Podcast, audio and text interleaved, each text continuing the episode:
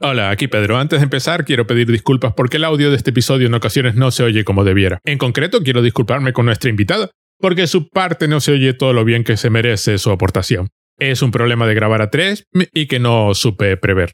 Te hacen las cosas y se aprende, como dicen. En el futuro lo haremos mejor. Pero no así, espero que los disfrutes igualmente. Y abusando un poco de tu confianza, quiero pedirte un favor. Si te gusta el episodio y crees que otros podrían disfrutarlo, por favor, compártelo con tus amigos y en tus redes sociales. Eso nos ayuda muchísimo, más que las estrellitas en iTunes. Y por supuesto, si tienes algo que decir, llevarnos la contraria, matizar lo que hemos dicho o simplemente contarnos qué te ha parecido el episodio, en la descripción encontrarás todas las formas de ponerte en contacto con nosotros. Y siempre, siempre, siempre, gracias por escucharnos. Ya te dejo con el episodio. Como Andrés Trazado que puso aquello del director este que se inventó un director. Y se puso ahí a hablar de un director de estos con nombre largo. Hombre. Un tailandés y tal, que era, bueno, como no ibas a conocerlo, ¿no? bueno, estamos en guion ausente. Este es el 54. 54, me acuerdo. Esto es un podcast sobre cine, siempre ha sido un podcast sobre cine, nunca hemos sido otra cosa. También hemos estado siempre en guerra con Eurasia, pero eso es otro tema completamente diferente que no tiene nada que ver. Y estamos con Paco Cosado, como siempre. Hola, Paco. ¿Qué tal, Pedro? Y tenemos invitada Paula Martínez, periodista y que escribe para Cine en Serio, así que es una persona que sabe de cine. Ya tenemos dos personas que saben de cine en el podcast, por fin. Bueno, por fin no, ya tuvimos otro episodio en que había dos personas que sabían de cine. Muy bien, muy bien. Estamos aquí para hablar de. Hemos decidido que Inside de Bob Burnham es una película. Sí. Así como nosotros. Eh, mi, mi, mi, mi, propuesta es que todo lo que aparezca en Letterbox es una película. Es una película, ya está, automáticamente. Es un criterio como otro cualquiera, ¿no? Claro. además, tan objetivo, más objetivo que muchos criterios, ahora que lo pienso. Sí, de, hecho, fue fuera, lo de Letterbox fue gracioso porque hace un par de años, bueno, tres, tres años ya, así, cuando se estrenó la eh, Twin Peaks de, de Return, hubo mucha, hubo un poco de polémica porque hubo como mucha presión por gente que quería meterla como una obra, como película, ¿no? Que no fuese un capítulo, una temporada de una serie, ¿no? Porque mm, incluso David Lynch él decía que, que no era una tercera temporada, sino que era otra cosa, ¿no? Y al final, el Letterbox, al final de año, al final de año, eh, para intentar evitar que la película, que el, que, que el Twin Peaks de Return no apareciese como lo mejor del año, estuvo un poco ahí eh, de tira y afloja hasta que al final eh, accedió a eh, colocarlo como dentro del catálogo como si fuese una película independiente. Bueno. Así que bueno, si aparece Tim Peaks de Return como una película independiente, porque no va a aparecer Inside? Sí, a mí me hace gracia, me voy a desviar ligeramente, pero al, al hilo de eso me hace gracia que las series de Netflix y HBO y algunas, dependiendo un poco, pero las de Netflix sobre todo, en la Wikipedia aparecen como series web. Entonces ponen web, series, web series. Y tú, dices, y, tú te quedas así un rato pensando, ¿por qué, no? Y luego te das cuenta, claro, Netflix es en la web, pues por tanto, si está en Netflix es una serie, es una web series, ¿no? Entonces, bueno, pues es, es, es, manía, manía de, de, archivista de la Wikipedia que se inventan estas cosas. Sí, y, y, se pelean por estas categorías. Pero nada, un criterio que no puede ser más objetivo. Está en Letterboxd, es una película, por tanto, que de 2021. De Además, totalmente por sorpresa. Yo me llevé una alegría, porque llevaba, yo, yo, yo una vez cada tres o cuatro meses eh, me preguntaba, ¿habrá hecho un nuevo especial Bob Burnham? Porque, eh, y, y, luego de pronto un día hay Inside de Bob Burnham, y además. Sí, un día, un día, creo que a principios de mayo así. Y además. De, al principio sacó un post en Instagram Sí, el, a principios de mayo recuerdo que, que sacó un, eso, pues una foto en, en, Instagram y puso Inside 30 de mayo, un especial, tal. Y nos dio como eso, como además un mes de margen, ¿no? Nos dio poquísimo, sí, sí, sí, sí, poco. Muy por sorpresa, ¿verdad? Bueno, para los que no conozcan, este señor es un genio, bueno, es lo que pienso yo. Que además empezó jovencito, jovencito, jovencito, jovencito de verdad, con lo cual lleva años y años en el mundo del espectáculo empezó en YouTube, fue uno de los que empezó ahí. Y tiene, que yo sepa, tres especiales. Tiene eh, World War Wars, eh, What y eh, Make Happy. Y luego alguna cosa más. Una película extraordinaria, la de Eighth Grade. sobre todo considerando que es un hombre y la película va de una niña de 13 años. Es que es lo más asombroso de la película. Y de pronto desapareció algún papel. Salía en esta, ¿cómo se llama? En la de. Una Como mujer John Woma. Sí. de este año. Y, y un poco haciendo de actor, un poco de sus cosas. Es un tío además altísimo. Es. Es, enorme. Hay, hay un videoclip de una de sus canciones, la de. ¿Cómo se llamaba esta canción? Uh, tendría que haberlo mirado antes de ser. ¿ves? Esto pasa por improvisar. Eh, esta canción. Eh, la de Repeat Eh, Stuff. la de Repeat Stuff, que tiene un videoclip donde el tío hay un eh, usa magistralmente su altura, porque eh, Mm. normalmente el tío intenta doblarse todo lo posible para no parecer tan alto como es, pero en algunos momentos el videoclip se estira todo lo posible para parecer más alto. Yo lo conocí, confieso, por un vídeo de Shannon Strucci, que tiene un par de vídeos dedicados a las, a las relaciones parasociales, y Mm. luego tiene un vídeo analizando a, a, a Bob Burnham y en particular la canción esta Repeat Stuff. Y ahí es donde descubrí yo a este hombre y fui hacia atrás y lo vi todo lo que se podía ver. Pues entonces nos sorprendió el señor con un... Con, por además, para humillarnos a todos, ¿qué hiciste durante el confinamiento? Sí. Bob Burnham hizo un especial él solo que ganó tres Emmy. Que es además, además Ujú. candidato a como seis, una cosa así, y, Sí, 5 6. y- y ha ganado tres de ellos. No son así unos Emmys muy, muy asombrosos, pero hacer una cosa El, que el- el- el maldito Manuel Lili Miranda le quitó el, el Emmy con, con Hamilton. con Hamilton. Con Hamilton. Con Hamilton. Pero, Hamilton ya es. Ya, ya, es que. Pero además, Hamilton es ya de hace mucho tiempo. Ya ¿no? en pleno 2021. en- 2021, Hamilton ya sí. está pasado ya, pero bueno.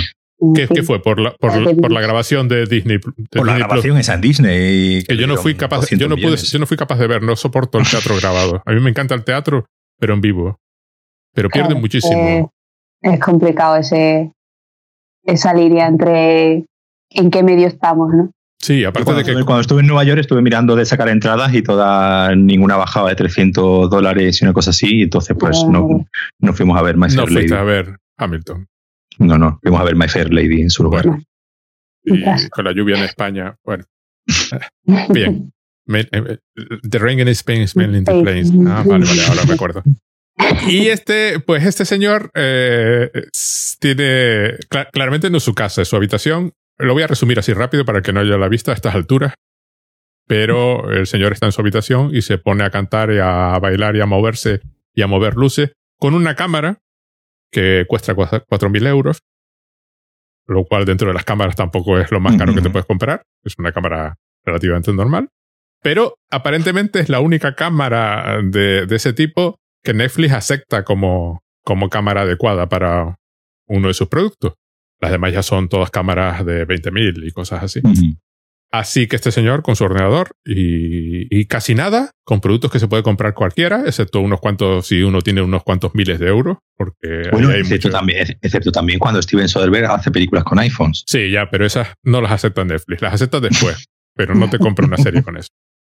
Y el hombre, eh, pues, se desnuda y, y canta su depresión y el estado del mundo, y luego eh, reúne eso, mm, unos productos que puede tener cualquiera, y, y tiene mucho dinero. Y se hizo un especial. Los otros, los demás nos planteamos escribir una novela, nunca la escribimos, él se hizo un especial de comedia. Algunos intentamos adelantar el doctorado y tampoco lo hicimos. Tampoco lo conseguimos. La mayor parte de nosotros no no conseguimos nada. Conseguimos subir las acciones de Disney Plus y de Netflix, pero, pero no hicimos un especial de comedia. Pues no sé, cuéntanos, Paula, ¿qué te pareció a ti Inside?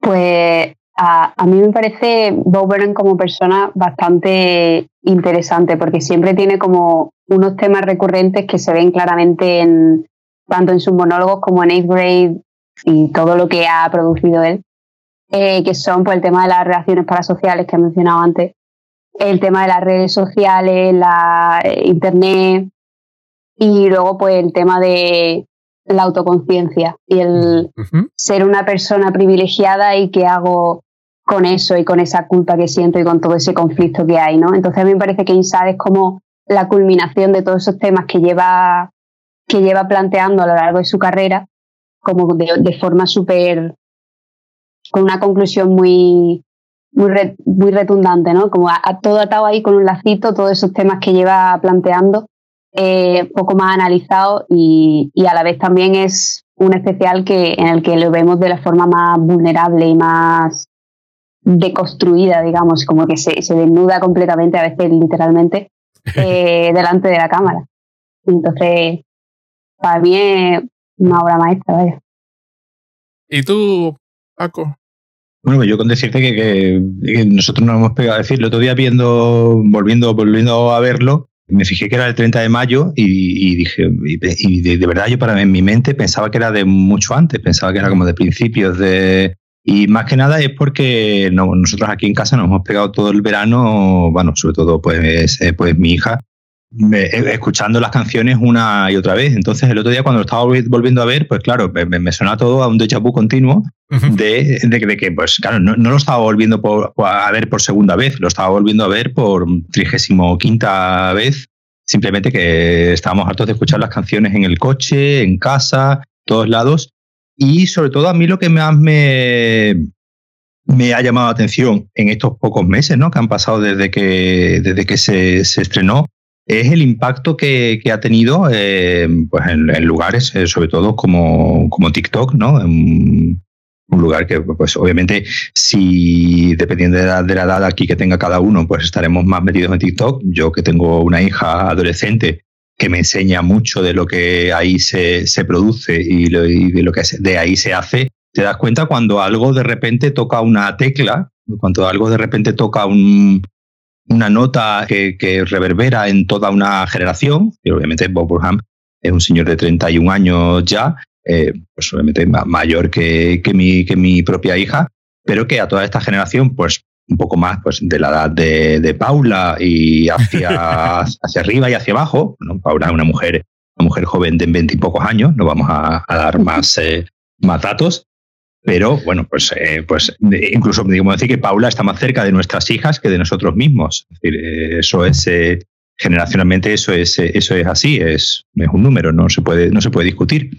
Pero el, ver cómo de repente a una a una generación como es la generación, pues digamos la generación TikTok, ¿no? La generación que, que ha crecido en ese en esa red en esa red social. Hay, hay un momento en Ethicrate al principio cuando están invitando a, la, madre de, la niña popular ¿no? del instituto, quiere invitar a la, a la chica protagonista a, una fiesta de su amiga, le dice, envíale una invitación por Facebook.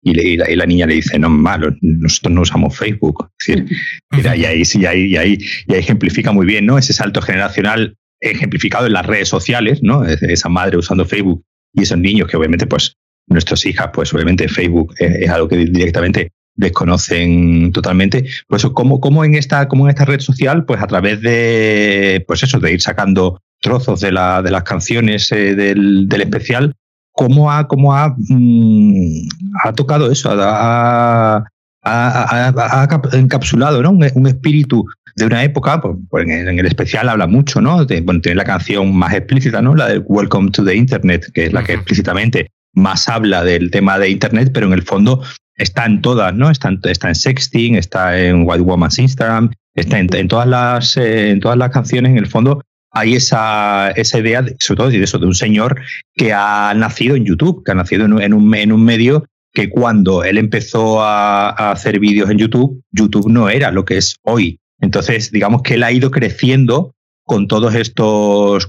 Él no tiene ya TikTok, yo creo que ya directamente es algo que, le superaría totalmente y, en realidad en sus redes sociales es muy, es muy comedido. Eh, tiene su Twitter y su Instagram y publica muy poco, muy, muy de vez en cuando. Antes sí era un poco más activo. Yo creo que probablemente por razones eh, psicológicas, mentales, se ha tenido que un poco que despegar ¿no? de, esas eh, redes, de las redes sociales en, general.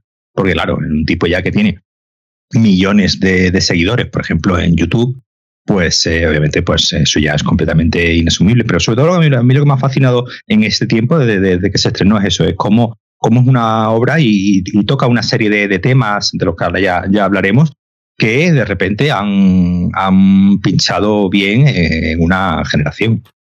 Vale. Yo voy a decir que, por ejemplo, eh, eh, apuntando lo de Paula, es, es, un, es efectivamente un especial que culmina toda una carrera. Si te los ves en secuencia, las reflexiones que ya empiezan a aparecer en, algún, en alguno de los de YouTube, en, claramente en Repeat Stuff, pero Repeat Stuff está en medio, pero ya en World of Wars, que es el que más se acerca a, comedia graciosa de YouTube, ya empieza a aparecer el hecho de que él es muy consciente de estar en un escenario y estar ofreciéndose a la vista del mundo. A mí lo que me fascina del especial es que ya, lo, ya, ya te lo comenté en una ocasión, pues estuvimos hablando de este tema en, en otro momento, que es el trato que da la enfermedad mental, porque claro, el título Insight tiene muchísimas connotaciones en su caso, porque por un lado es el hecho de estar confinado en una habitación. Eh, todo el especial estar rodado dentro del mismo cuarto, que no es su casa, es, un añadido a su casa, con una puerta que, que el personaje Bob Bernard no puede atravesar. Y hay continuas referencias a verse desde fuera. Por ejemplo, hay una sección que es un videojuego y él está jugando un videojuego que es el videojuego de Bob Bernard en su habitación encerrado. Mm. Y, el, y luego Insight de que está dentro de su propia cabeza dentro de su propia conciencia liberal, dentro de su propia conciencia de hombre blanco, dentro de su propia conciencia. Hay, hay más de un insight en el que está dentro, pero sobre todo la forma en que plasma eh, la enfermedad mental, porque en un momento dado confiesa que dejó de actuar en público porque le entraban ataques de ansiedad en medio de la actuación, que como dice él, un mal momento para que te entre, y que había decidido volver, y entonces pasó la cosa más graciosa del mundo, que fue la pandemia y que nos tuvimos que quedar todos dentro. Mm. Y eso resuena porque al contrario que un personaje como Woody Allen, que, que parece mostrarse al mundo como, hola, yo soy Woody Allen y soy un enfermo mental, un neurótico, Bob Burnham parece enseñarse como en plan, yo soy un enfermo mental como tú. Yo soy uno más. Yo, yo, yo estoy en la misma situación que tú. Y luego lo que le gusta una luz a ese hombre. Desde primero de sus espectáculos, le encanta. Y en, se ve mucho en, en Eighth Grade, que es eh, la iluminación por la propia pantalla del móvil. La pantalla, sí, sí, sí. Y eso, e, eso de la iluminación está también aquí mucho con, pues, entre las proyecciones que tiene detrás, en los móviles, eso, eso es como también una marca de identidad suya. Y mm, también sobre lo de la salud mental, me gusta lo que has dicho que, que se muestra como, como uno más, como soy como vosotros, ¿no? Porque una cosa que se dice mucho de Inside, o que yo he oído, es que estará muy bien, pero es como una cosa muy egocéntrica, muy como centrada en sí mismo, muy de hablar de yo y mis cosas y, y tal. Y eso puede ser cierto, o sea, porque es el show de Bob Burnham y ahí no sale nadie más y lo ha hecho él solo con, su santos cojones, ¿se puede decir? Sí, sí, muy bien, tranquila.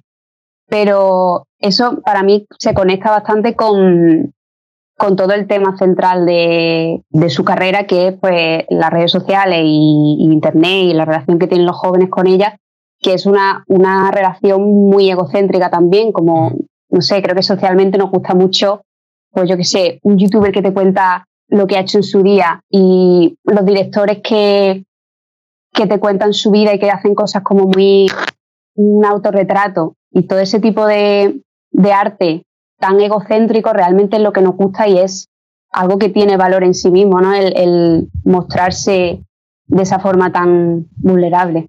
Entonces, yo creo que hay que, que, trabaja mucho también el, el, morbo siempre que nos da, que en el fondo eso lo alimenta las redes sociales, obviamente, el morbo que nos da de ver ver claramente las vidas de los demás, ¿no? Ver a los demás transparentemente expuestos, ¿no? El, esa idea de, de, de, que, que en el fondo, bueno, pues eh, eso siempre se, siempre se habla, ¿no? Que cada red social, digamos, como que muestra una parte, ¿no? De nosotros mismos, ¿no? Si estamos en LinkedIn, pues estamos mostrando nuestro trabajo, si estamos en Twitter, estamos mostrando todo lo que odiamos, si estamos en Instagram, pues estamos mostrando todo lo que comemos, ¿no? O si vamos al gimnasio, o algo así, y cada red social como que va mostrando una parte de, de, nosotros mismos.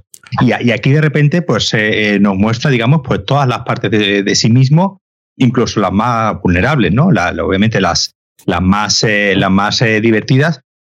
Y sobre todo una cosa que también lleva él trabajando desde sus, sus inicios, que es esta idea como de la responsabilidad, ¿no? De la responsabilidad del cómico, ¿no? De la responsabilidad del, del privilegiado, sobre todo me empezaba para arriba la, la, responsabilidad del privilegiado, pero aquí sobre todo la responsabilidad del cómico, ¿no? La, de hecho, una de las primeras eh, canciones lo que, lo, que dice es si nos deberíamos de estar riendo, deberíamos estar haciendo chistes con, eh, con todo esto que, está pasando, ¿no? Y donde, donde empieza, de hecho, la, canción de comedy, ¿no? Precisamente reflexiona con eh, que eso, que, que, justo aquí, él, la verdad que tú has mencionado a Woody Allen, él hace aquí una referencia a, Woody Allen en una cita que falsamente se atribuye a, a Woody Allen, ¿no? Cuando hay un momento en la, en la canción de comedy que él está eh, escribiendo cosas en una pizarra, escribe lo de comedia es igual a tragedia más tiempo, ¿no? Que es una cosa que siempre se ha atribuido a Woody Allen como si fuese una,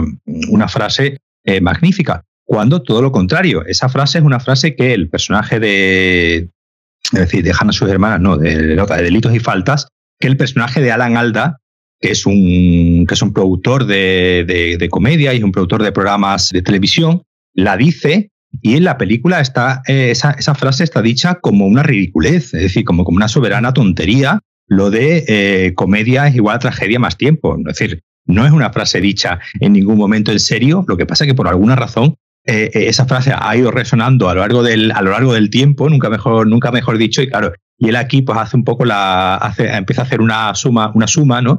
Y entonces dice comedia es igual a tragedia más tiempo, y empieza a poner, dice tragedia 11S, tiempo, dinero, entonces 11S es igual a dinero, ¿no? Entonces, claro, y ahí te das cuenta que obviamente la, ecuación es totalmente absurda y no tiene, no tiene el, más mínimo, el más mínimo sentido.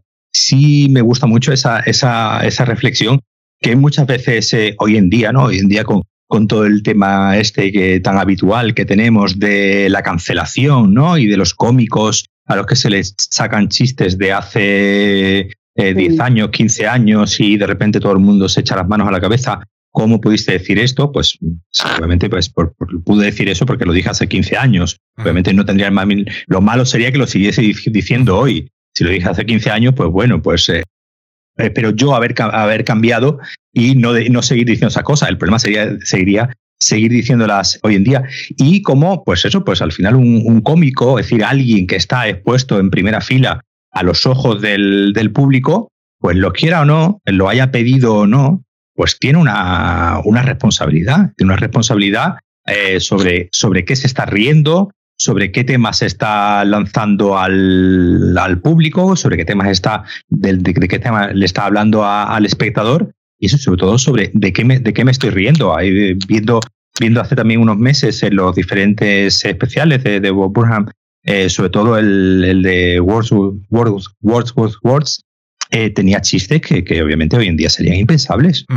y, y, él, y él mismo reflexiona sobre esto también en el, en el especial, ¿no? Con la de... Eh. ¿Eh? La de Unproblematic. Unproblematic, la de Unproblematic, donde pues, cuenta que, que el de adolescente se, se, vistió de, se vistió de Aladdin, ¿no? De, de Aladdin y eh, por lo menos no se pintó la cara de, marrón, ¿no? Dice la, en la canción. Y en esa canción eh, que, que, habla de, de, bueno, de la responsabilidad y de que me, yo me he reído de cosas de las que no me tendría que haber reído, el mismo coge y termina saliendo, pues, eh, crucificándose a sí mismo y haciendo una, una imagen que para muchos cristianos, pues obviamente es una imagen claramente blasfema, ¿no? Tampoco se sabe muy bien si está, si está pidiendo que lo exoneren, claro. Si lo cancelan, Claro, está como él sacrificándose o, algo así, poniéndose. En plan, si me, si me, si me crucifican, ya expié todas mis culpas. Es decir, o sea, hazme algo para yo no, para yo no sentirme mal por lo que hice. Claro, mi problema es que no me estás cancelando. Cancélame, por favor, ¿no? Claro, yo creo que él, o sea, todo este tema de el miedo a la cancelación y, y la responsabilidad y tal y cual, es algo que es como por, lo que parece es como fuente de, mucho conflicto y ansiedad para él, porque, no sé, él está muy, muy consciente de, todo este tema de, que él es una imagen, una imagen idealizada para, para muchas personas. Entonces, en cualquier momento en el que esa imagen se pueda contradecir o pueda caer en desgracia, es como la muerte total. O sea, me recuerda un poco a, lo que ha pasado recientemente con John Mulaney, que otro, por ejemplo. otro cómico que ha transmitido mucho una imagen como de... De buena persona, de bonachón, simpático y cercano. Muy majo, con su mujer, con su perra, con una vida así como muy doméstica y tal. Y de pronto con este tema reciente, que, que es el divorcio, y que de pronto la rehabilitación y de que su novia está embarazada. Es una cosa como muy de típico cómico que tiene una crisis o de típica persona famosa que llega a un momento un poco más oscuro, pero claro, habiendo, habiendo planteado esta imagen que mucha gente, eh, a la que mucha gente se ha agarrado y de pronto contradecirla, o sea, es como un, peligro realmente y, es de lo que Bob Burnham creo que le tiene miedo. yo no creo que tanto que le tengan miedo como que él piensa que no le vas a cancelar más de lo que es capaz él de cancelarse a sí mismo.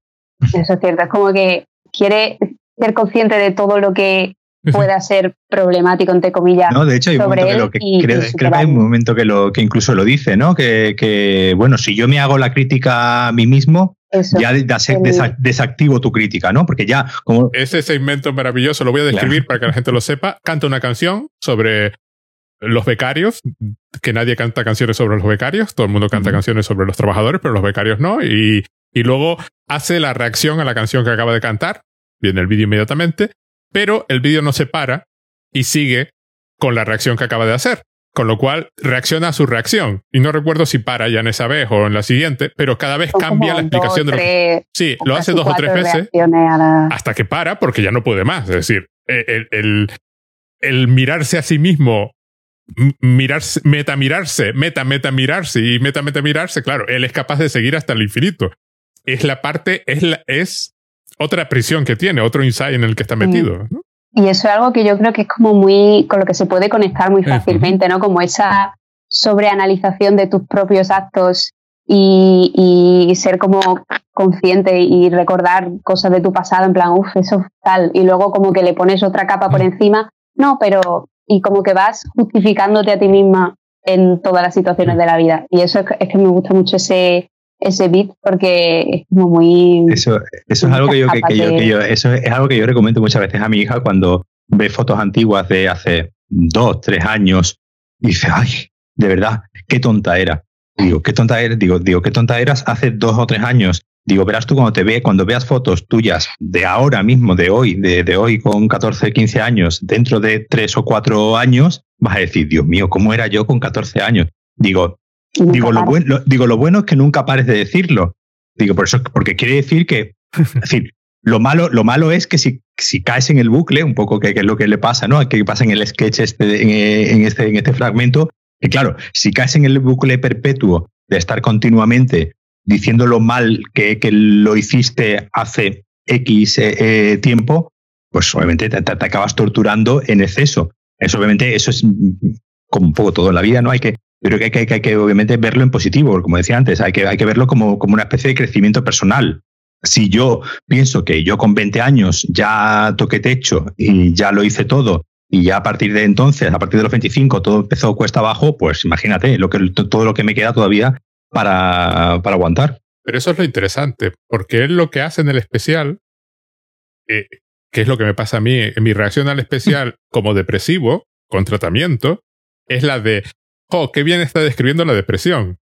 Qué bien, ¿sabes? Porque el bucle ese, él, date cuenta que el bucle que hace en ese vídeo donde está reaccionando al vídeo y luego de pronto empieza a reaccionar a la reacción, ese es básicamente cómo funciona. Estás reaccionando no a lo que hiciste hace tres años, estás reaccionando a lo que hiciste hace diez segundos. En tiempo real. En tiempo real. Igual que cuando él se le ve viendo sus primeros vídeos de YouTube. Un, señor de, la cabeza. un señor de 30 años mirando a un niño de 16 que es el mismo, supuestamente hay una continuidad que no puede acabar de creer que sea. Y así, y así lo hace un par de ocasiones, ¿no?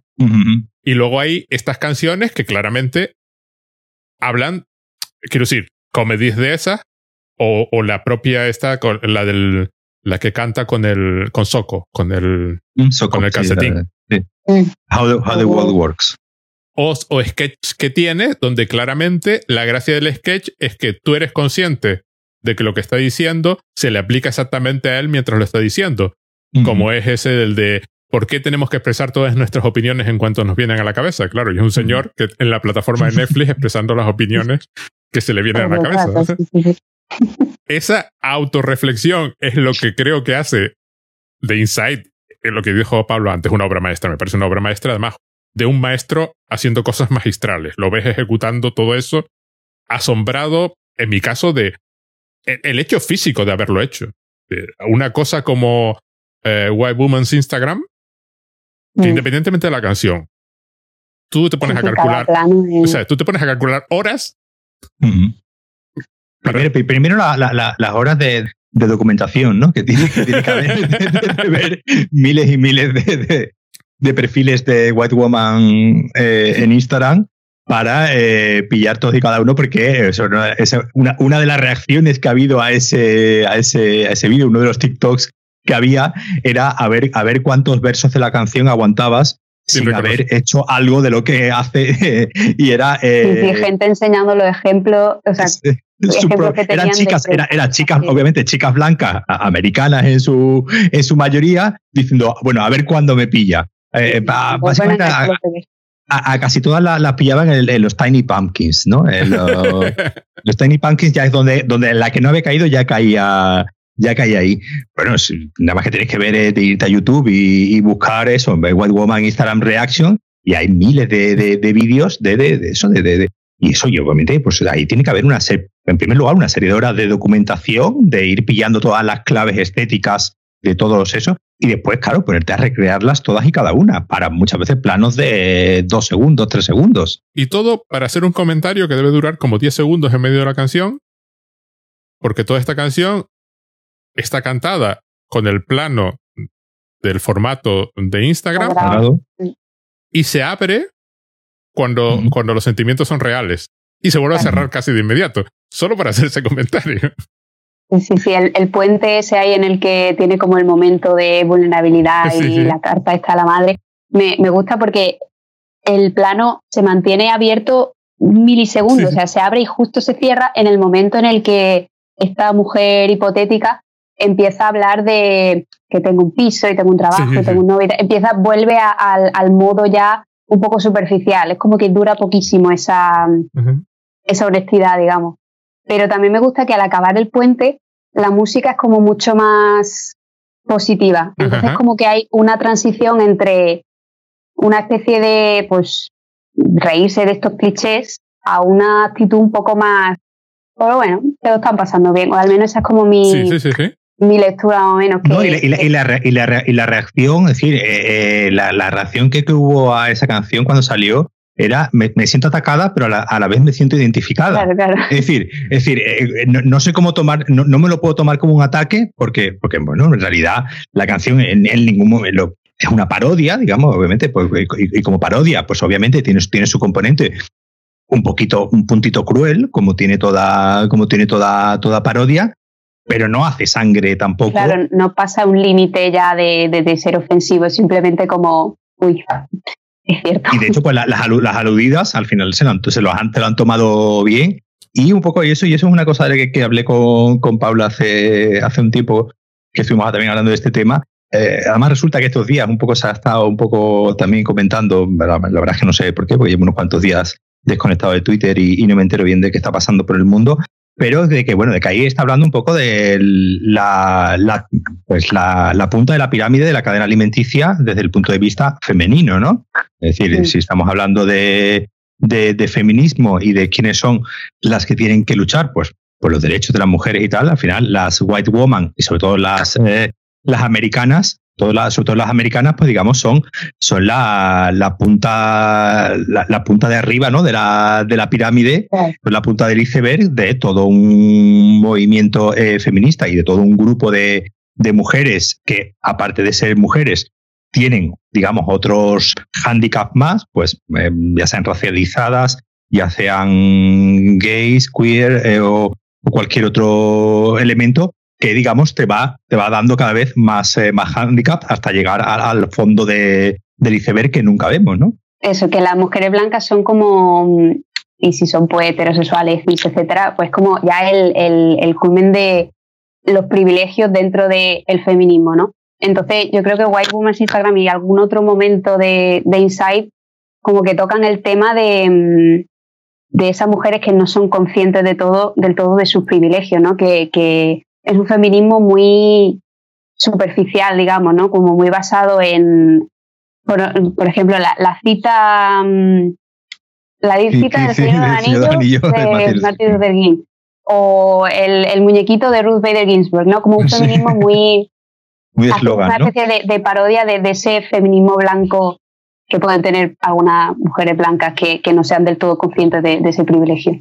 A mí es que me parece, además, una canción en la que él se identifica porque cuando, está, cuando la está cantando y la estás viendo, te da la impresión de que él está pensando en su propio especial. Claro, ¿en qué medida su especial se diferencia tanto del White Woman's Instagram? ¿En qué medida es menos performativo? Claro. Cuando él, cuando él saca a Soko y Soko está hablando y suelta todas esas verdades y todas esas cosas, ¿en qué medida? Claro, pues Soko podrá o no podrá tener razón, pero no deja de ser un calcetín en la mano de Bob Burnham, ¿no? Mm. Eh, claro, en, en qué, eh, cuando él dice eso de debería donar todo mi dinero, no. No. Y suelta un no inmediato, ¿no? O debería callarme y dejar que hablara a otra gente. Y durante unos segundos se calla y luego dice, estoy aburrido. Y sigue, ¿no? Hay un... Claro, es como, como, como todo el especial es un señor mirándose a sí mismo, lo que está haciendo. Claro, no es un... No es un... Como si, no es onfaloscópico, no se está mirando el ombligo. Se está mirando el entero diciendo, si yo me analizo qué soy, y si me vuelvo a analizar el análisis que soy, y así todo el rato, y claro, White Women's Instagram a mí me suena a, mira lo performativo que puede hacer Instagram, tiene el momentito este de sentimiento real y entonces lo dejo claro. Luego, y luego, ¿qué vamos a hacer? Pues, pues gracioso, que es básicamente la parte del especial donde él se trata mejor. Mm. Una cosa, una cosa también que me parece, ya, ya, lo, ya hemos mencionado varias veces, ¿no? La palabra eh, eh, performativo, que es algo que, por ejemplo, está muy presente eh, en sus anteriores especiales, eh, sobre todo recuerdo el final de Make Happy, ¿no? Que, que acaba con ¿Dónde entra en esta habitación? Lo de Kanye West. Claro, que entra... Que, entra en esta habitación, lo de Kanye West. en la entra, con el final ese de, de, Kanye West, ¿no? Que empieza el rant ese y al final termina con esa, con esa idea de, de yo estoy aquí para entreteneros, pero a la vez eh, mm, estamos estamos y, os estáis riendo ¿no? de, mi propia desgracia. Aquí, aquí al final en All Eyes on Me, pues también lo, lo expresa, ¿no? Dice, bueno, y en Goodbye, ¿no? También dice, bueno, pues la próxima vez te sientas tú y tú me cuentas a mí los chistes y yo me río y vamos a reírnos ahora de tus, desgracias.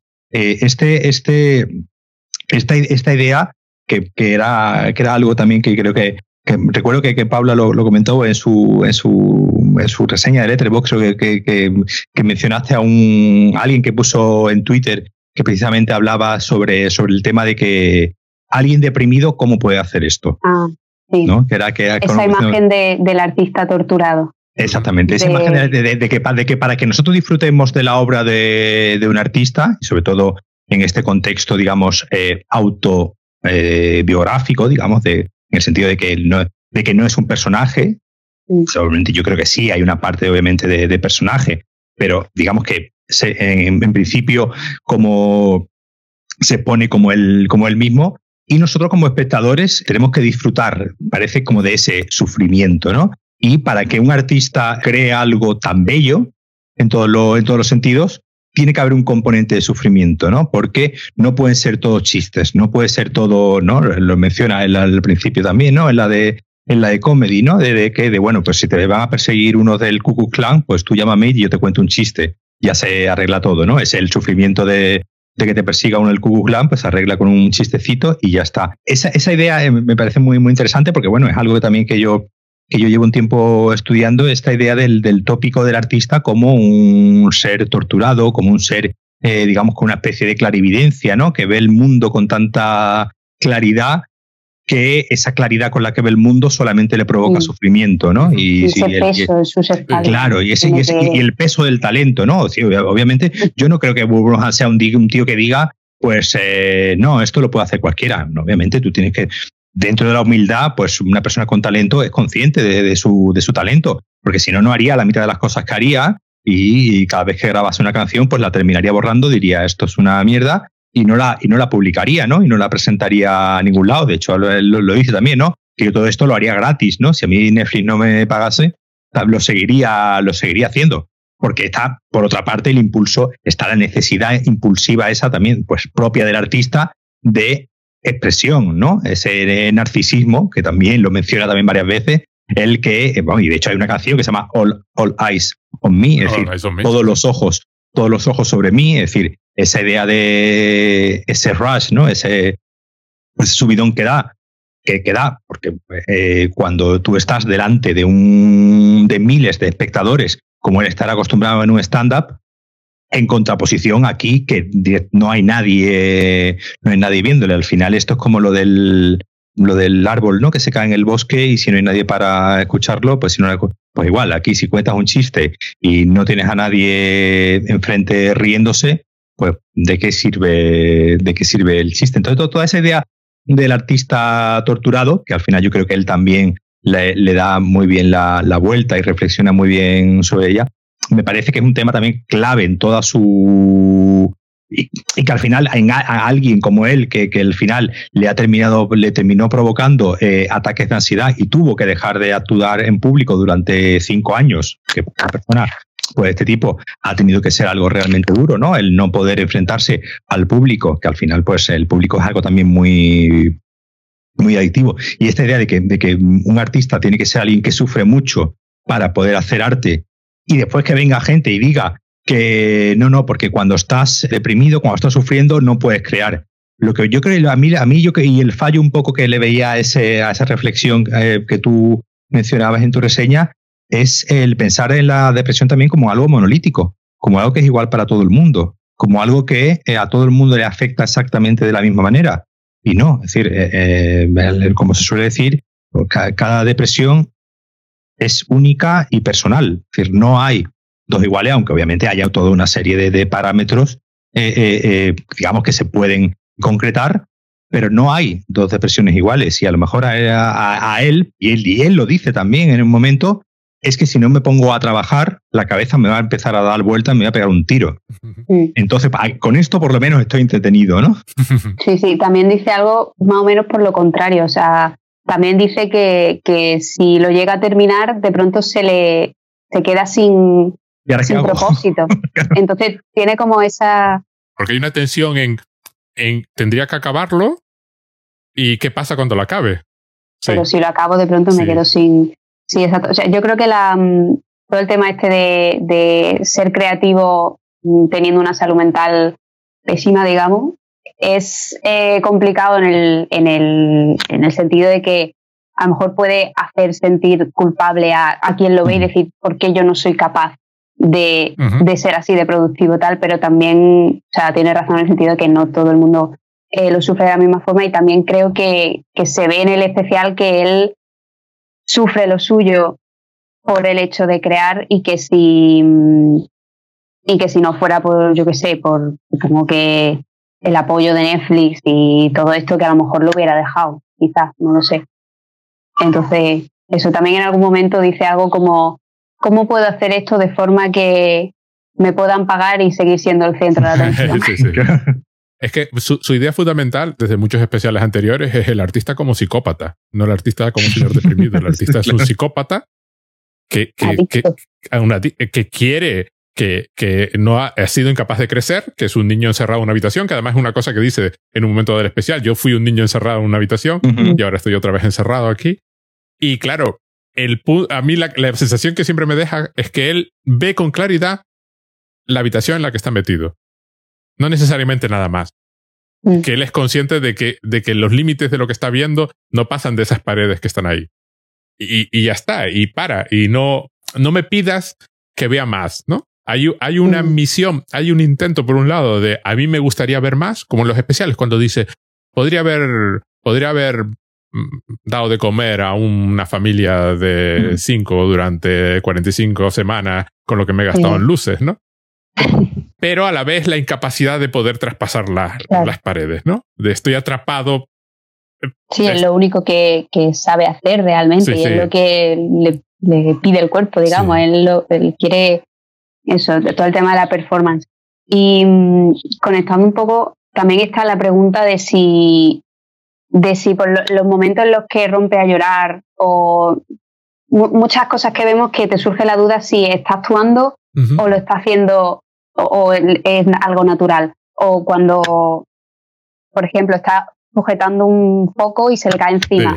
¿Eso estaba planeado o tal? hay un momento que está a punto de caerse en la cámara y la, agarra. Eso, eso, la cámara. Que se le, porque se le cae algo y entonces la cámara se le viene hacia él. Y tú dices, claro, es una cámara de 4.000 euros. Entonces, a mí, mm, a, esa pregunta, o sea, quizá es, está actuando y está todo preparado, pero mmm, yo creo que conociéndolo, digamos, y sabiendo cómo es el personaje Bob Burnham, todos esos momentos que te hacen dudar si está actuando o no, creo que apoyan mucho la idea de, de la performance y de usar algo que pueda parecer auténtico como forma de montar una historia y de transmitir el sentimiento que quiere transmitir. Porque también hemos mencionado lo de mm, que esa no es su casa realmente, esto es como una cabañita que hay aparte. Sí, sí, sí, claro, no es, el interior de su casa, claro. Te hace creer que él está atrapado en esa habitación. En esas. Pero realmente no importa que no esté realmente viviendo ahí porque lo que quiere es que tú sientas esa, ese inside, ese estar atrapado y entonces por eso no me importa realmente no saber si, si, si es auténtico 100% todo lo que aparece. De todas formas, una de sus frases más famosas es que el arte es mentira, todo. Claro. Tiene ese punto en el espectáculo donde se le cae la botella de agua y empieza a sonar la canción de pretendía que se le cayese la botella de agua y empieza a mover los brazos, ¿sí? Y luego vuelve otra vez y luego al final se pelea con la propia canción. es la parte, es la parte eh, divertida. Tiene varias canciones. En los, en los otros especiales tiene varias canciones en las que acaba peleado con la canción. Que tiene así de que, eh, que se meten con él. A mí lo que me asombra es que hay un momento que cumple años en medio. Claro, es un señor que cumple 30 años en medio de un especial y está como, como en qué momento estoy de la vida, que acabo de cumplir 30 años. Claro, al punto que a mí me hacía mucha gracia porque yo tengo 54. Claro, un señor cumpliendo 30 años me parecía un bebé que está cumpliendo 30 años. Claro, ¿qué quieres que te diga? Eres primero, eres Bob Burnham. O sea, ya te podrías retirar y, y, hiciste una gran película, varios especiales. Mira, hazte, hazte cabrero en Afganistán y, no, y no pasa nada. Y otra es, esta, es claro, lo ves y, y, te quedas así como esa sensación de del hombre luchando contra sí mismo, ¿no? Y lo que tú decías antes, ¿cuánto es mentira? Bueno, algunas cosas habrán pasado de verdad y las metió en el, en el, en el montaje y otras las habrá repetido mil veces hasta que le salieron. Claramente, es, él ha dicho más de una vez que sus espectáculos están medidos hasta el milímetro. Por tanto, oh. yo no dudo que sea igual y que el hombre se haya pegado una mañana entera ensayando el mismo sketch una y otra vez, una y otra vez hasta que le salió como él quería. Se le ve, hay un momento, se le ve varias veces mirando la pantalla del ordenador.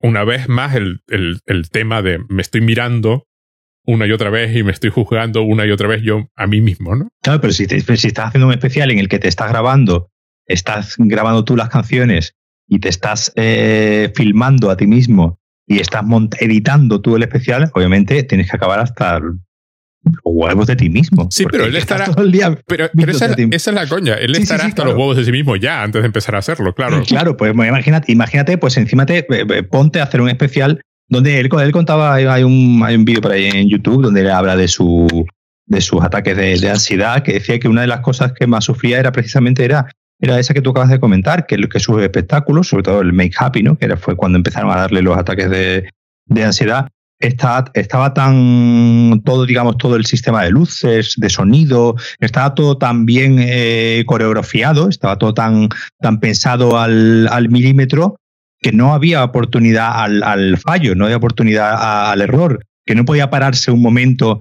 y decir, eh, esperar, ahora vengo y, y porque, digamos, había toda una, todo un, todo un mecanismo ya puesto, puesto en marcha y no podía, y no podía, y no podía parar, y dice que tuvo que dejar, que tuvo que dejarlo precisamente por eso, porque, porque era, porque pues, estaba pensando un día me va a dar directamente un ataque de verdad, eh, eh, no, de verdad, sino una, uno ya se, realmente severo, fuerte, que me deje totalmente impedido en, en medio del, del escenario y, y, pues me tenga que poner a devolver el dinero de las entradas y, y, claro, y al final le daba la vuelta y decía, bueno, y al final yo tenía que tener, devolver el dinero de las entradas y pues claro, imagínate, pues yo ese día no hago dinero y ese día pues no, un día, un día, un día perdido. Es decir, al final le, le, terminaba dando la, dando la vuelta a esa, a esa idea de la, cuando tú, cuando tú pensabas, ¿no? Que iba a hablar de la responsabilidad de, eh, de tener que estar ofreciendo un espectáculo a los espectadores, eh, le da la vuelta en la misma entrevista y dice que bueno, que mi preocupación era que, ese día, si ese día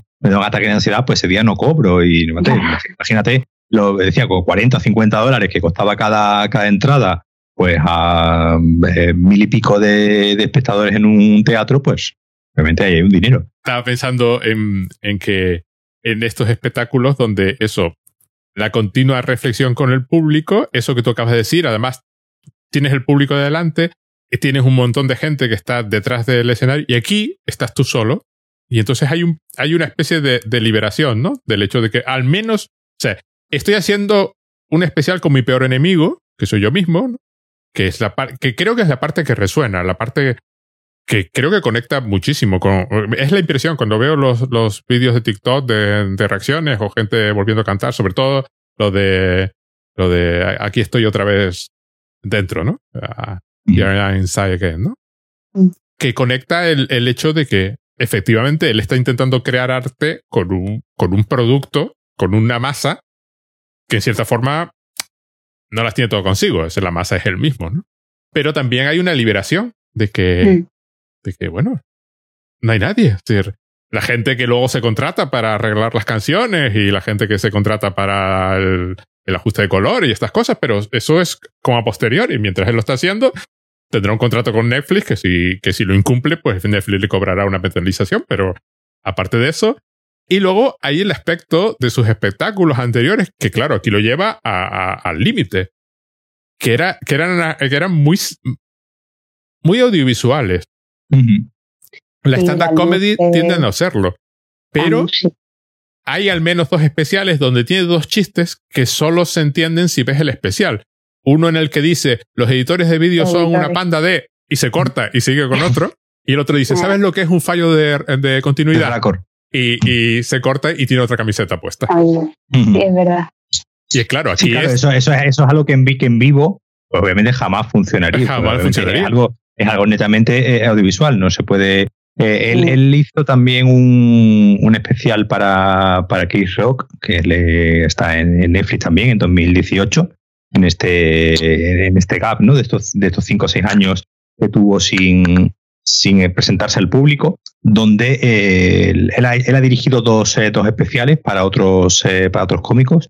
Solamente he podido ver el de, el de Chris Rock y precisamente Chris Rock lo, lo, lo llamó, lo, lo, contrató porque vio ese otro especial que era de, HBO y le llamó mucho la atención por cómo estaba, por cómo estaba realizado, ¿no? Por cómo estaba montado y viéndolo, viendo la noche el de Chris Rock tú ves que, que hay, hay, una, hay, una, parte ¿no? donde, donde Chris Rock empieza a hablar de su, de su divorcio y empieza, digamos, a ponerse un poco más, más íntimo ¿no? de lo que se suele eh, eh, poner. Y eh, en el especial, Bob Burhan lo que hace es pegar la cámara muchísimo a su cara.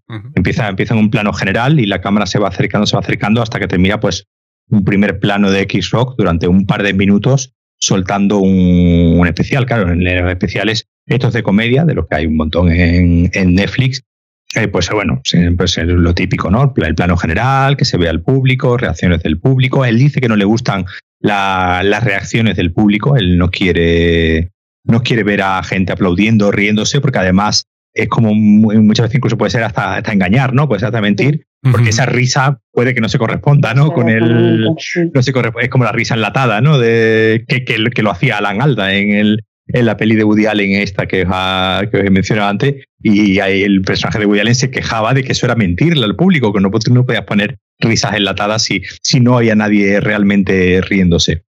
Y, en ese momento, pues, eh, eh, pega, pega la cámara muchísimo a, Chris Rock. Chris Rock cuando lo vio no le, le, gustó, le pareció bien, pero lo gracioso ha sido que es que ahora, justo este año, ese mismo especial, Chris Rock ha sacado un extended, una versión más larga de ese mismo especial, una versión más larga donde ha cortado gran parte de las partes donde hablaba de su divorcio, ha quitado a Bob Burham de los créditos, ya no aparece el especial dirigido como Bob Burham, ahora aparece aparecido solamente dirigido por eh, Chris Rock, y eh, sí, sí, que justo lo estuve leyendo anoche y es justo de, este año. Y entonces ahora en Netflix está el mismo especial en dos versiones. Una, la versión de, Bob Burham, que en realidad, digamos, de contenido es el mismo, porque obviamente eh, en un especial de, de stand-up, pues digamos el director del especial en el contenido, digamos que no entra, es sobre todo un trabajo de puesta en, puesta en escena.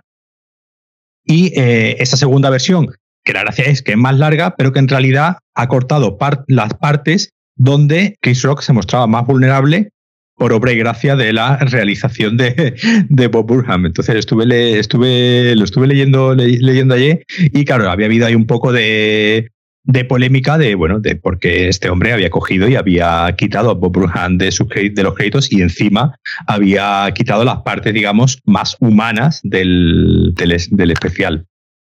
Y sobre todo jugaba mucho con la iluminación también, nuevamente. Era, había un juego con el, además el especial de Chris Rock, el, decidieron de, de, grabarlo ¿no? en un sitio, en un teatro más pequeño de lo habitual. Pues claro, pues tengamos en cuenta que estos stand-up eh, de comedia en Estados Unidos, pues son grandes giras, ¿no? Que hacen en, por diferentes ciudades, eh, muchas veces en, en, locales y muchas veces en, no en locales, sino muchas veces en, incluso en estadios y en, lugares de dos y tres mil espectadores en sitios realmente y decidieron hacer este en un sitio de 500 espectadores con el público muy cerca, ¿no? Para que, digamos, esa sensación de proximidad con el público pues estuviese eh, más, eh, más cercana, ¿no? Nada, que, que me ha sorprendido mucho lo de lo de Chris Rock de quitar el, el crédito. De... Porque ya sabes. A mí lo que me gusta de esto es, claro, el hombre tiene una habitación, cuatro paredes blancas, bueno, hay un arco en una de las paredes que da otra pequeña sección. Aquí la iluminación no ya es que a Bernard le guste, es que es, imprescindible, si no, no consigue cambiar los espacios lo suficiente como para que encajen con el mood. Entonces se pasa colocando lucecitas durante todo el mm. especial, con lucecitas en la mano, con lucecitas escondidas por aquí, con cables escondidos en, en los brazos. Mm. Sí, sí, sí. Uno de mis momentos favoritos en cuanto a la iluminación es en una de las primeras canciones cuando tiene una linterna de minero y una, y una, bola de, disco, una bola de disco. Mm. Y levanta la cabeza con la linterna encendida y se proyectan todas estas lucecitas a su alrededor. Eso, o sea, es como. Parece una tontería, una Ahí tiene que haber unas horas de, ahí tiene que haber unas horas de pruebas. Y de experimentación, claro. Y de experimentación y de, y de ver hasta que eso te salga bien y te salga coordinado con la canción que está, porque está, digamos, hecho en, un solo plano, es decir, no, no, hay, no hay cortes ahí. Y, claro, posiblemente si estás en tu casa y hay una pandemia afuera y no tienes nada mejor que hacer. Aparte de que esa canción es divertida porque es la de Daddy Oja ha hecho contenido. y claro, de pronto llueve el contenido desde la, desde la esfera. Es muy, muy resultón. Y también me encanta eh, la iluminación en la canción de 30, que mm. va eh, dando a los pedales de las luces para que se rellenen en el fondo y, con el móvil, bueno, no sé si es un móvil. No, es, una, es una, una, lámpara. Una lamparita de mano.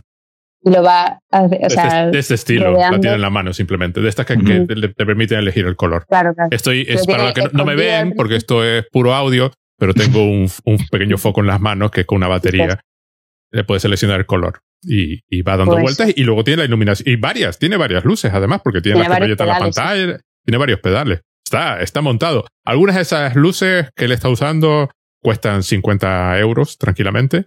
Eh, en un momento dado se ve un cañón de luz que creo que cuesta 4.000 el cañón de luz, que se ve de fondo. Pero además el cañón de luz se ve de fondo. El que está usando no es ese, es otro más barato. Y así con, con varias cosas. Es decir, hay material muy, muy, muy barato. Por ejemplo, salen en un momento dado las lentes, que, que, según la gente que sabe, no son excesivamente caras, no son las más caras que te puedes comprar si haces fotografía, son bastante normalitas. Pero bueno, es un señor encerrado en una habitación experimentando una y otra vez hasta que le sale el especial, básicamente. ¿Y vosotros creéis que comprarían muchas cosas en Amazon? Totalmente, todo el rato. Estoy convencido de que se pasó. Eh, eh, es que era lo primero que pensé, porque además, como empieza con la habitación ordenada y casi vacía, y en algunos momentos aparece él tirado en el suelo ya directamente, cubierto con una manta. alrededor. con todos los cables y los cacharrejos alrededor. Ese tío se pasaba el día comprando en Amazon. Claro, yo creo que un día empezó a hacer cuentas de lo que había, de lo que de, todos los miles de dólares que se habrían gastado ya en Amazon.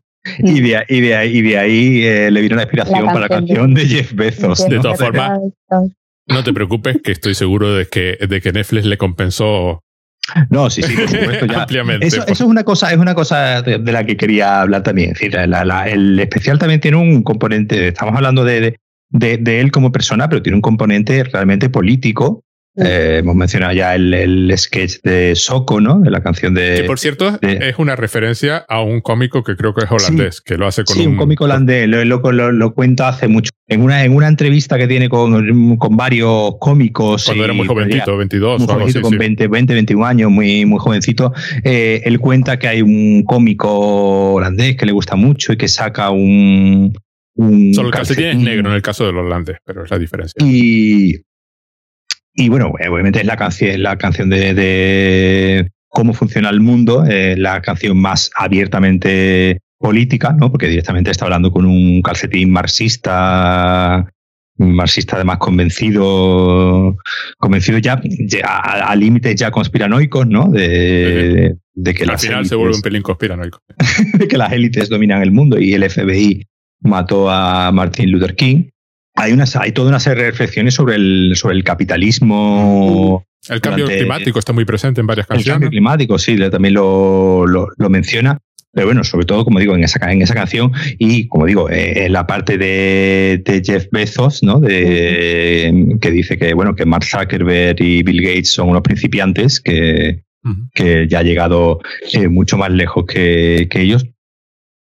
Eh, todo esto publicado por una corporación como es Netflix, publicado por una eh, el líder eh, mundial del contenido en streaming y el propio Bob Burham subiendo muchos de estos fragmentos. Yo creo, supongo que, que, a través de, un acuerdo, obviamente, con, con Netflix, que yo creo que formaría parte ¿no? de su contrato con Netflix, el dejarle a él subir varias de las canciones íntegras, que, bueno, que a este paso van a acabar todas subidas. El, Bueno, el disco, todas las canciones están subidas a YouTube como con la, con la carátula, y todas se pueden escuchar, obviamente están en Spotify, están en, están en todos. En Apple Music está también. En Apple Music, está en, todo, en, todos, eh, en todos lados. Y él aparte, pues ha, subido eh, varios eh, de los de los de los de las canciones íntegras, de los, digamos, como, como en formato videoclip, ¿no? Dentro de su YouTube y eh, pues muchas de ellas pues suman millones y millones de, reproducciones, lo que obviamente les tiene que estar generando pues una cuantiosa mm, unos ingresos eh, bastante interesantes, aparte de lo que le haya pagado Netflix eh, por, por comprarle de, Pero es que aparte de Netflix le da absolutamente igual, tiene tres Emmy. desde el punto de vista de Netflix. no, desde el punto de vista de Netflix, aunque no lo hubiese visto nadie, Sí, primero lo vio muchísima gente, con lo cual ya no importa lo que haya pagado por él. O sea, da igual. Y encima tiene tres Emmy, es decir, puede ir de prestigio por el mundo. No es la serie esta que, yo, lo que yo lo que a, lo que voy es eh, él, em, varias veces, ¿no? Lo, lo, menciona, ¿no? De bueno, antes lo mencionaba Paula, ¿no? Lo de que, bueno, de que está bien esto, de que me, me, van a pagar y encima todo el mundo me va a estar mirando aunque lo haría gratis, en el momento que lo que lo dice, no sabemos si sería verdad eh, o no, que lo haría, que lo haría gratis. Si pudiese, lo podría hacer gratis perfectamente, eh, subirlo a YouTube y ya solamente con lo que va a generar de visualizaciones de YouTube, ya tiene para, para recuperar todo el dinero que le ha dado a Jeff, a Jeff Bezos. Claro, al final, eh, esta idea de que dice Soco, ¿no? De que, el, de que esta idea marxista, ¿no? De que el capitalismo lo que busca es eh, quitarles a los trabajadores, alejarlos, ¿no? Del, de los métodos de producción para que, eh, eh, pues, su beneficio, el beneficio del trabajador, pues sea el mínimo imprescindible y si puede ser un poco menos, mejor. ¿Cómo se conjuga esto con, con al final, pues eso, con que Netflix te pague una millonada con que YouTube, digamos, esté generando toda, ya sabemos cómo funciona también, ¿no? Los, el revenue, ¿no? El, los beneficios, ¿no? Que da, que da YouTube a los, eh, a los creadores, que normalmente pues suele ser eh, bastante bajo, bueno, Obviamente, a no ser que tus vídeos tengan millones de, visualizaciones. Eh, tú, Pedro, tienes un canal de, sí, sí, lo sé perfectamente. No, y el, dinero que habrás ganado en todos estos, en el dinero que todo habrás ganado todos estos años eh, a base de, publicidad, no creo que te haya dado para retirarte. Hoy saqué 70 euros para pagar un curso. Eh, no creo que lo haya cubierto nunca con el dinero de la publicidad. y claro, y le estamos entregando a YouTube de forma gratuita un contenido que él se está beneficiando y que a nosotros como creadores pues no nos está dando absolutamente nada. Como, claro, entonces, me hace, me hace, me hace gracia el, el eh, eh, que al final un poco es lo que juega él en todo momento, en poner de manifiesto estas contradicciones, pero a la vez, obviamente, beneficiarse de todas esas contradicciones, porque bueno, al final, pues es su, su, su método de trabajo y su medio de, vida. Mm. Yo creo que ese, ese conflicto o esa contradicción que hay ahí es un poco obviamente a menor escala, eh, el uso que se le ha dado en TikTok y en general en las redes sociales a la canción de Jeffrey Bezos, ¿no?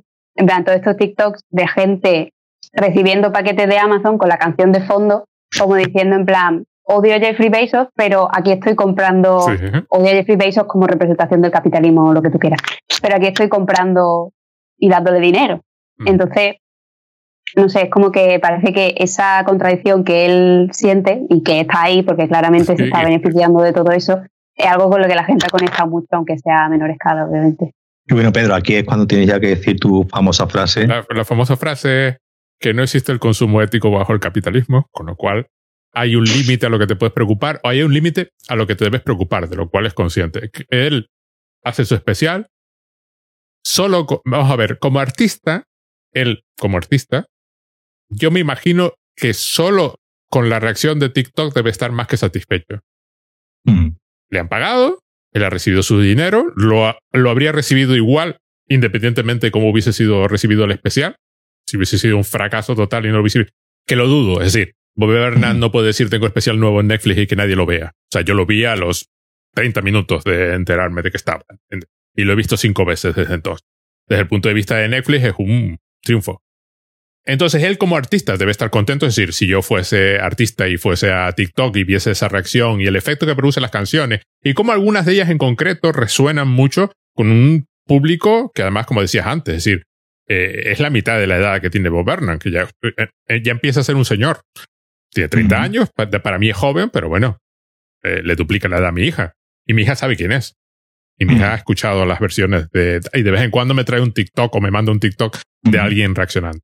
Por otro lado, está esa contradicción, efectivamente. Le habrá comprado mucho material a, Jeff Bezos y a Amazon. Eh, Netflix se beneficia enormemente y es una gran corporación que se beneficia. Amazon se beneficia muchísimo. Y esas son las contradicciones de vivir bajo el sistema que vivimos. Hay un límite a lo que te puedes preocupar. Básicamente, la frase no significa que no te tienes que preocupar. La frase significa de que imposible. nadie es ético 100% porque eso es imposible si eres vegetariano y te preocupan mucho los animales y tienes un móvil, ya no eres ético con los animales. O sea, directamente. Ah, no te importan los gorilas del Congo, le puedes, repetir, le puedes responder a cualquiera que tenga, porque el, el coltán y los gorilas y la selva y... Hay mil cosas así. En, algún punto de la cadena falla. Los límites de la preocupación son los que, los que son. Eso es como el, el mensaje de The Good Place, la serie está... ¿Habéis visto? Que, que, que habla de esto de que a lo largo de los últimos siglos se ha complicado tanto el mundo y a raíz del capitalismo. Ese, ese episodio es genial. Me encanta. Cuando comparan, cuando comparan, estoy un poco de Bob pero bueno, comparan la acción de un nieto le regala 12 rosas a su abuela en 1600 no sé cuánto, 12 puntos para entrar en The Good Place. Hace una, una persona esa misma acción en 2000, el año que sea, menos cuatro, por ejemplo, porque ha contribuido a la contaminación, ha dado dinero a un empresario de no sé qué.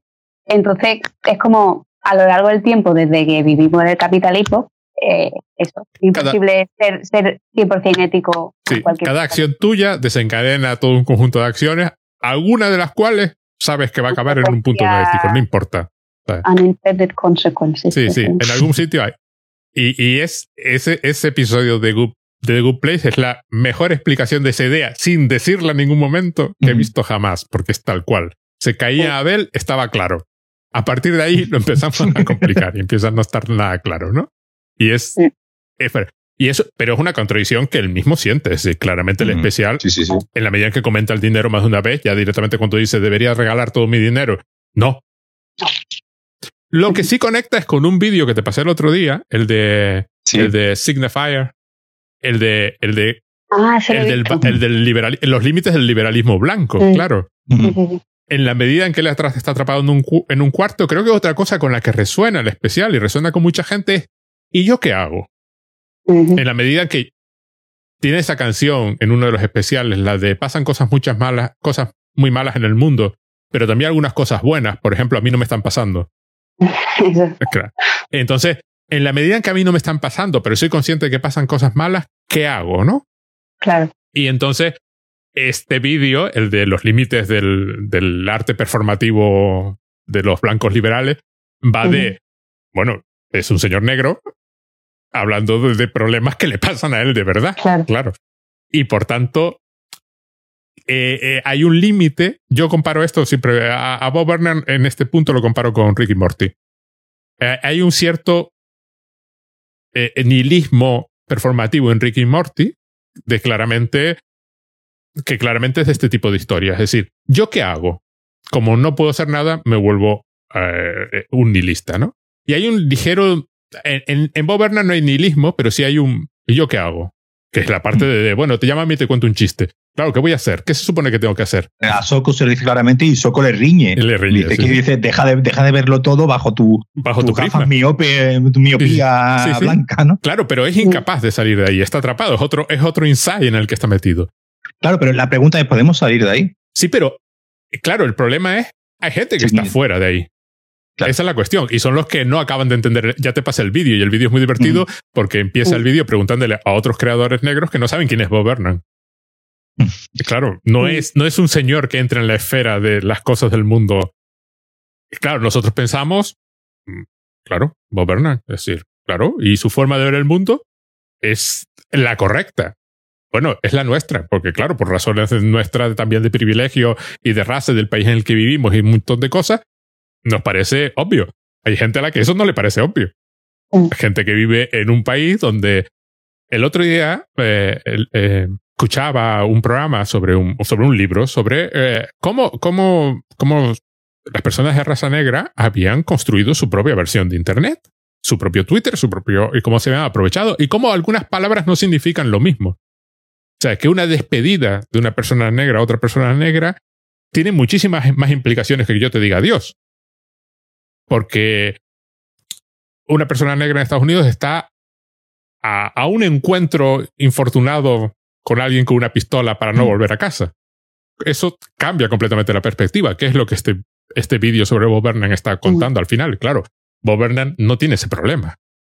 Mm. Sus problemas, aparte de sus propios problemas mentales y de ansiedad, su preocupación por el cambio climático, no es un refugiado climático su preocupación por... Su problema es qué hago con esta conciencia que tengo y con esta culpa y, esta responsabilidad que, tal. Y lo que me gusta de ese vídeo, que creo que es el mismo que, mm. estamos hablando ahora mismo, es que Bob no da una respuesta a eso realmente porque casi que no la hay. Es simplemente una algo que, cada uno tiene que mm, que tiene que hacerse con ello y, afrontarlo de, de, forma interna, digamos, y ver qué, qué, es lo que se puede hacer en estas situaciones y, y ya está. que no, no, hay, no hay forma fácil de salir de, esa, de ese ciclo de, de, responsabilidad y de culpa y tal y cual. Claro, que yo creo que ahí, pues, esa es la razón por la que le riña, le riñe Soco. No, no, es que no te puedo dar una respuesta eh, eh, clara, pero al final, bueno, como se suele decir, no, intenta ser la mejor versión de ti mismo, intenta ser buena persona con lo que te rodea y suerte en la vida. No. Y yo creo que aquí volvemos a un poco al, tema de él, de la, de la responsabilidad de la persona con talento, de la, de la responsabilidad del, del, dentro de ese narcisismo, de tu saber que eres una persona talentosa, que hace reír, que hace pensar, que hace a la gente cuestionarse cosas, ¿por qué te vas a quedar callado? ¿Sabes? Sería una responsabilidad que Burbuja se quedase, que se quedase callado. Aparte que se aburriría, que ya lo dice. aparte, digo, digo de cara ya, claro, de cara ya a nosotros, de cara a su responsabilidad hacia nosotros, sería totalmente irresponsable que se, que se quedase callado, porque si no, pues no estaríamos grabando este episodio, no estaríamos hablando de muchos de los temas de los que hemos hablado, con lo que, a los que no podemos darle respuesta tampoco, pero que gracias a que él ha hecho ese especial, pues aquí nos hemos preguntado varias cosas más. Claro, no participar parece que no es la opción. Claro. Participar y, luego preguntarse cómo se participa. Y una cosita ya para... Es, muy... Es decir, dentro que está rodado es, es muy cine de guerrilla, ¿no? Que está rodado así con, con el solo moviendo la cámara, pero tiene muchísimos trucos. Bueno, no mueve la cámara, la cámara no se mueve, todos los zooms son falsos, pero no, tenía un robot. Pero que podría haberlo tenido, tampoco sí, sí, también. cuestan 20.000 euros. Una cosa, una cosa, más que comprarle a Sí, que comprarle a Jeff Podía haber comprado un robot que seguro que se lo podía permitir, pero no había un robot. más que nada porque probablemente sonaría demasiado ruido. Pero hay un. Quiero decir, la, la, cámara. Me encanta cuando usa los espejos para que la cámara se meta dentro de los propios objetivos de la cámara. O estos cortes donde está hablando y de pronto corta y pasa otra cosa, ¿no? Este no va a ser. Y corta y se va. O hay mil momentos en que juega con. Y cómo juega con dónde coloque la cámara y, los encuadres y, y, los ángulos.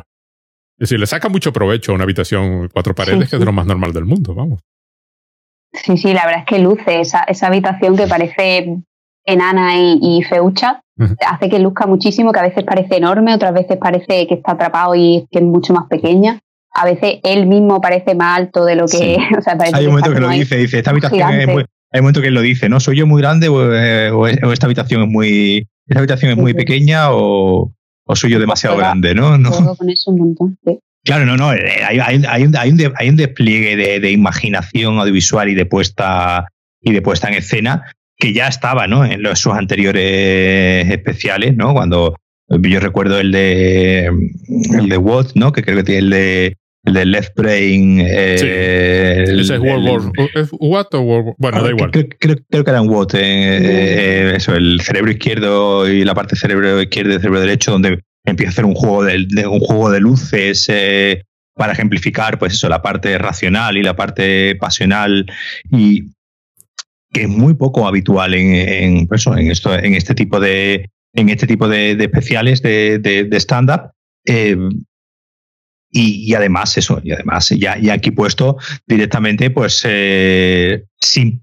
sin perder, digo, digo, perdiendo un poco, obviamente, el, el, tema en vivo, es decir, no, aquí no hay, obviamente, son, son, digamos, una especie de sucesión de videoclips, es decir, no hay, no hay, no hay, no hay momentos, ¿no? Donde hay solamente un momento, ¿no? Donde justo la parte esa donde eh, a ver si todo el mundo se puede callar ya de una vez y eh, digamos es la única parte que sí aparece más eh, stand-up o, bueno o la parte donde donde es el youtuber psicópata no que empieza que saca el cuchillo y empieza a decir pues tienes que darle a suscribirte y tienes que que ver mi contenido y ahí, por ejemplo, yo creo que capta muy bien el, los diferentes eh, moods visuales ¿no? que, que nos rodean, ¿no? Eh, la parte de sexting, ¿no? Con, con, esa, con esas proyecciones de los emoticonos, ¿no? Sobre, sobre su cuerpo, o bueno, ya esa parte, esa parte final donde cuando ya se está viendo, justo creo que cuando cumple los 30 y dice que se va a pegar un tiro, que la canción acaba justo cuando cumpla, cuando cumpla 40, pues me volaré la, la cabeza y justo termina y ahí pega, pega un corte y parece una imagen completamente naturalista, casi sin iluminación, totalmente natural, diciendo, no, no, yo realmente no me voy a volar la cabeza. Y ahí, y ahí, juega, y ahí juega con, eh, pues jugar con eso, con una iluminación, porque parece ser que hay como unas ventanas, ¿no? Y entra la luz, la luz natural, la luz, de, la luz del día, y es como una especie de, pues, de este, este momento es, es sincero. Esto que te voy a decir ahora mismo no es un chiste, no hay ninguna broma y, ahí no voy a utilizar ninguna luz. Esto es un momento completamente natural donde lo único que te voy a decir es eh, que no, que yo realmente no te preocupes, no, cuando cumpla 40 no me voy a pegar un tiro.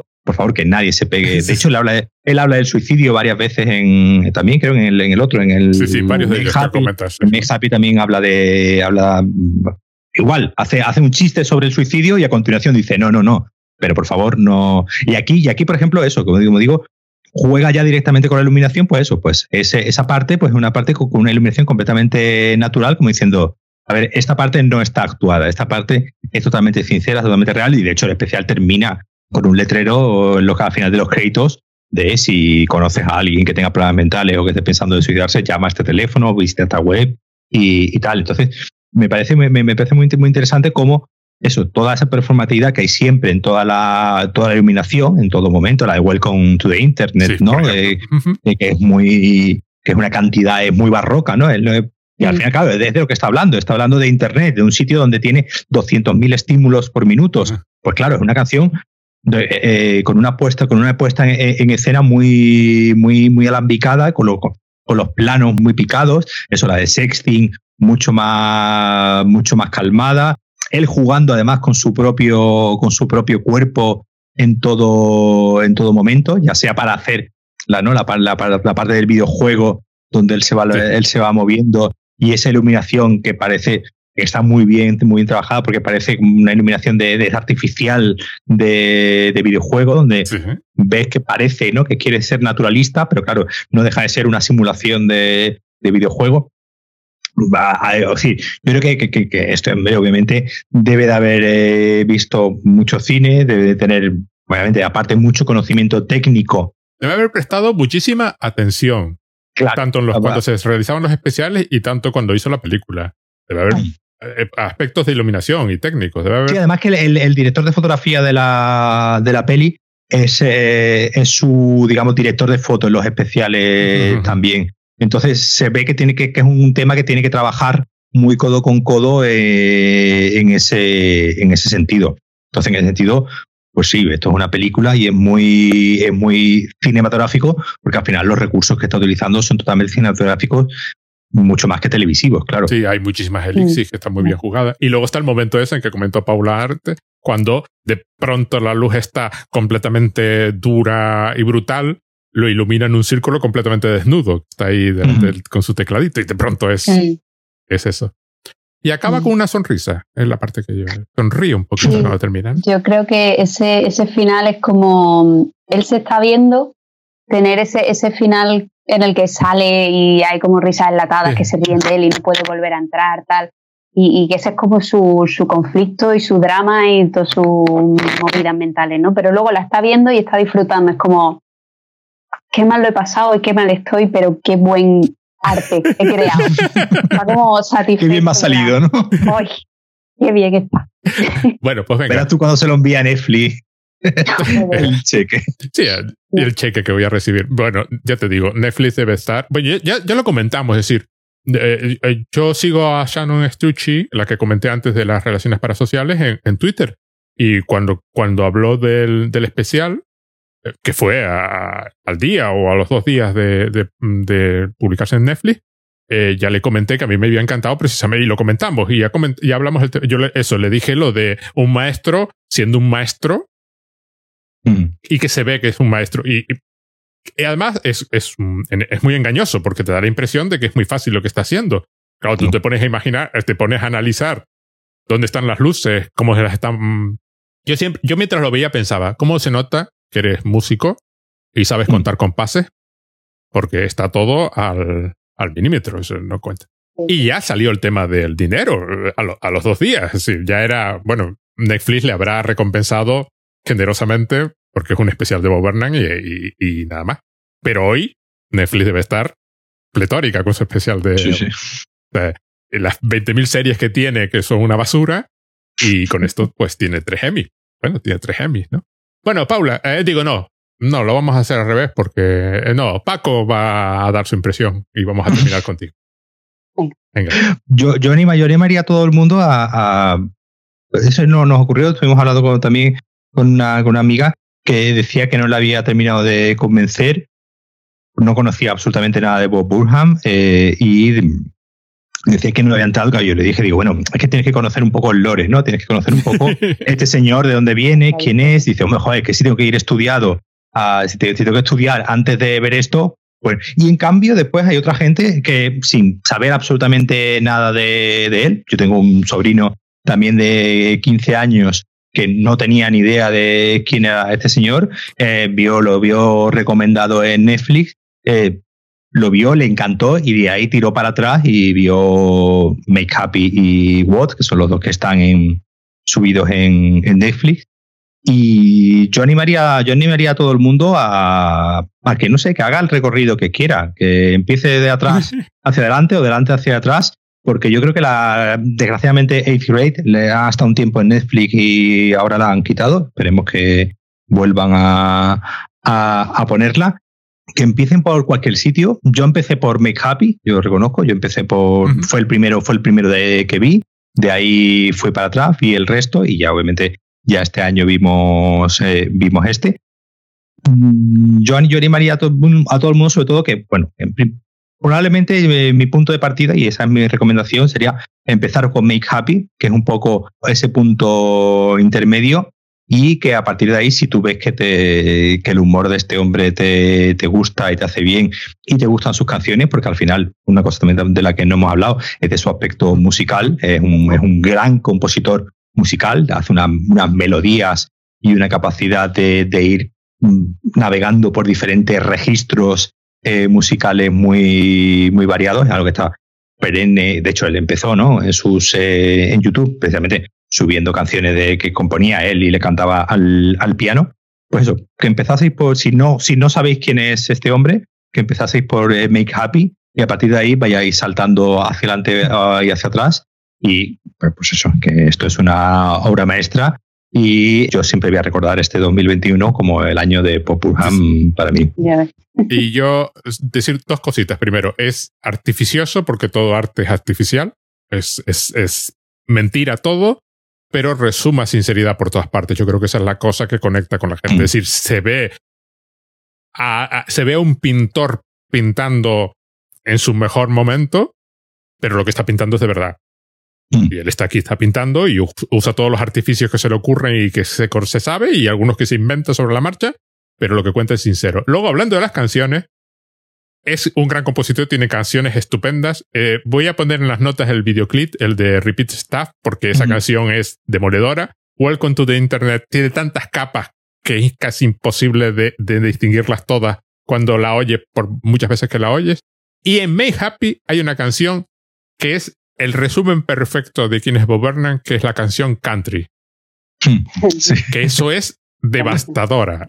Es, es de estas, porque además eh, va anunciando, en alguna ocasión anuncia lo que va a pasar en la canción, en plan, bueno, y ahora un cambio de tempo, ¿no? no, un cambio de clave, ¿no? Cambio de, sí, cambio de clave. Sí, sí. Y entonces empieza, o sí, un cambio de acordes, ¿no? Y empieza a, y cambia, ¿no? Y algunas veces se, se adelanta porque, porque, porque además está, eh, quiero decir, está criticando la fórmula, con lo cual el, el cantante que le está interpretando se sabe la fórmula. Y venga, Paula, dígalo. Tuyo. Voy a conectar con lo de la música, que, que, lo hemos hablado poco, pero es que es verdad que Inside... Yo, yo debo admitir que no estoy capacitado para hablar de la música de Bob porque no sé nada de música. Ah, yo, veo que tienes una guitarra de fondo, con lo cual tú sabes más que nosotros. Ah. vale, bueno, pues sí, eso me da la autoridad. Te da toda en este, en este, aquí te da toda la autoridad que, que sí, o sea, simplemente decir que, que, que Inside claramente está lleno de, de, temazos, que no solo por la calidad musical, sino por algo que han mencionado antes, que él como coge las fórmulas y los las referencias musicales, digamos, para argumentar sus, sus puntos, ¿no? Por ejemplo, la de Welcome to the Internet suena como a una canción de villano de Disney y, y la estética y, y el, el mood es así un poco también como de, de un villano mostrándote el mundo oscuro y tal. Y, y cuál más, em, la de I feel like shit. Esa es como que es un poco, recuerda a una de las de Lizzo. Eh, tiene como varias, no solo referencias, sino cómo usa algunos géneros, o, la de country de, de aquel especial.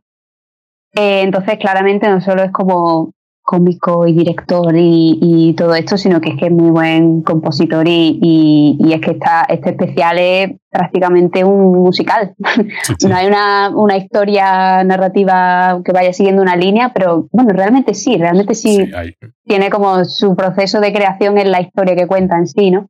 Y, me gusta el detalle que mm, el álbum se llama Inside the Songs.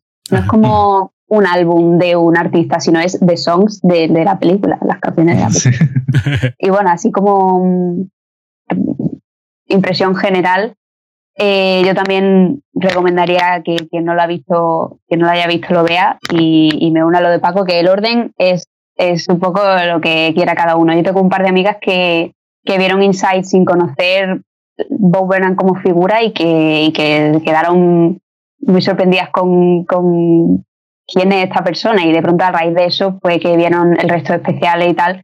Pero yo creo que empieces por donde empieza es como bastante sorpresa inicial ante mm. este tío, ¿quién es? ¿Cómo ha llegado aquí? ¿no? Y, y todo ese conocimiento que tiene sobre el funcionamiento de Internet, sobre una generación que no es la suya, tiene como mucha simpatía y mucho entendimiento de, los jóvenes, ¿no? En April es como donde creo que está más claro eso, que, entiende mm, el efecto que tiene crecer con Internet siempre de fondo y, tener que interpretar, digamos, un papel que esté acorde con lo que se espera de ti en Internet y no sé, todos esos temas creo que los, los trata con mucho respeto y con mucho entendimiento.